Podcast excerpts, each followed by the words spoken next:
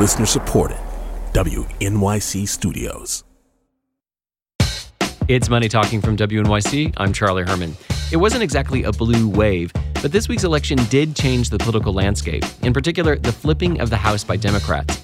On their agenda, financial regulations, consumer protections, healthcare, trade, federal spending, and especially investigations of the Trump administration. What will the Democrats try and tackle first, and what could it mean for Wall Street and for Main Street? Well, joining me are Sheila Kolhatkar, staff writer at The New Yorker, and Joe Nocera, business columnist for Bloomberg. And Sheila, from an economic policy, business point of view, what's on the Democrats' agenda? There's been a lot of talk about infrastructure because this is the one area where everyone can sort of feel good about participating. So Democrats have indicated that they would like to try to move forward with some kind of bipartisan infrastructure plan. Now, we can expect there's going to still be a lot of squabbling over the details, and it, of course, still may not happen because we have a very divided Congress overall. But Democrats are going to want to push for a lot of government spending on infrastructure redevelopment, which is badly needed. And uh, I will personally attest that the public transportation in New York City is practically collapsing. And uh, we need some rebuilding projects right away. Something we can all get behind. Something we can all cheer for. You know, the problem with infrastructure is that the deficit is now so huge because of the tax cuts that there will probably be resistance, at least in the Senate side, over a big infrastructure bill. Do you think that Republicans who abandon their care for deficits will suddenly find uh, religion again when it comes to caring about the size of the deficit? Well, on some level, they already have, because they've already been talking about we need to cut Medicaid, we need to cut Social Security, we need to make those kind of cuts to shrink the deficit. I think the Democrats are really going to wind up, for the most part, playing defense.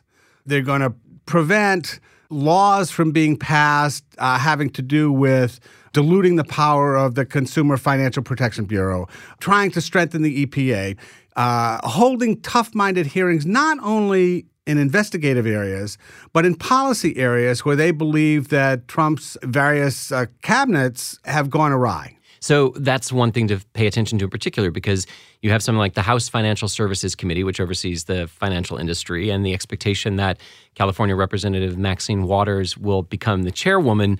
We might see a lot of bank C E Os testifying, but I'm wondering if it'll be a lot of bark and not much bite, if the regulators are already put in place by the Trump administration and they can move forward on regulations no matter what Democrats want to do. Well, Maxine Waters can certainly inflict pain if she can do nothing else.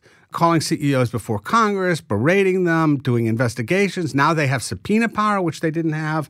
So can they change what the agencies do? Probably not that much. Payday lending is a perfect example. The Consumer Financial Protection Bureau is in the process of diluting payday lending rules. She won't be able to stop that, but she can certainly bring payday lenders before her committee to yell at them. Sheila, one area where Democrats may have common cause with the president is over trade. There are a lot of them who are not pro-trade. Are there places there where they could come together? I think it will be interesting to see what happens with the so-called new NAFTA agreement, because, of course, the Trump administration tried to kind of rush that through in order to uh, have it approved before the leadership of Mexico changed over. Uh, but now they have a new Congress, and Congress has to approve this new trade deal, which is essentially a glorified rebranding of NAFTA with some small changes around the edges. Democrats could certainly push for more labor protections. They could argue that Mexico has to improve its labor standards. They could push for certain changes with that. So I think there's going to be a little bit of anxiety in the economic world just about the future of trade pacts like that one. Are we at a point, though, where because there's such polarization that even if you agree with your opponent on something like trade or infrastructure, that one side doesn't want to give a quote-unquote win to the other side, or perhaps Trump is so upset at investigations that we're hearing are promised are going to happen of him and his administration that he doesn't want to deal with the Democrats, that nothing gets done? I think there's a very strong likelihood that that's exactly what will happen. As, as Joe mentioned, there'll be a lot more attention drawn to certain areas uh, that the Republicans have chosen to ignore in a Democratic-led House. And I think that is overall a good thing. However, as people noted, the day after the midterms, Congress has become Trumpier. The the really Trump candidates won in a lot of races. So you now have a Democratic-controlled House and these much more hardcore Trump-supporting colleagues, and it's hard to imagine that they're going to really figure out a way to pass much legislation, for example. I, I do think one area where there could be serious alignment is China, because almost everybody agrees that China has not played fair in terms of taking advantage of American intellectual property, hacking, theft, all that sort of thing. And Trump has made it clear that he would like to put the hammer on China. And I actually think there'd be a ton of Democratic support for that, even from Democrats who might oppose what he does on NAFTA and trade with Europe and other countries. So we hear a lot that the market's like gridlock. That means Washington's not going to get in their business, and business can be really good, and the market can soar. In fact, it did this week after the election.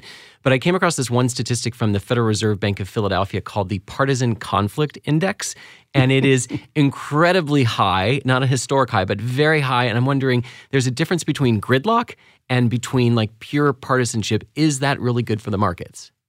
I don't think so myself. But you could see scenarios where Trump decides to shut down the government because he's mad about investigations. You could see things that just come out of the blue that you don't expect because they're so mad at each other. I mean, and I've always believed that ultimately tariffs could hurt us economically because they raise the cost for everybody. Trump doesn't even seem to understand that. But I could envision a scenario where the tariffs finally really kick in and damage the economy. When the new Congress comes into session in January, what's the thing that you're going to be paying attention to the most that'll give you a sense of what the next couple of years could be like when it comes to coming together on really important issues like trade and immigration and healthcare?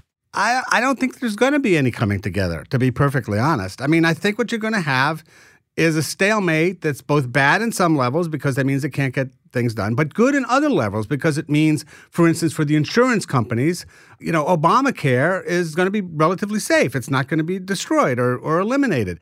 I'm very curious to see what tone the Democrats in the House take regarding economic policy issues and the kinds of investigations that they're going to start looking into. There are obviously two routes they could take. They could go very hard after Trump, his business interests. They could start investigating his relationship with Deutsche Bank. They could also take a more moderate tone and perhaps focus on more substantive policy legislative issues. I'm not saying the first category is not worthy, but it will certainly set a tone in the House, and that will affect the overall climate, I think. Sheila Kolhatkar is a staff writer at The New Yorker, and Joe Nocera is a business columnist for Bloomberg. Thank you both for joining. Thank you. Thanks, Charlie. And I'm Charlie Herman, and this is Money Talking from W N Y C.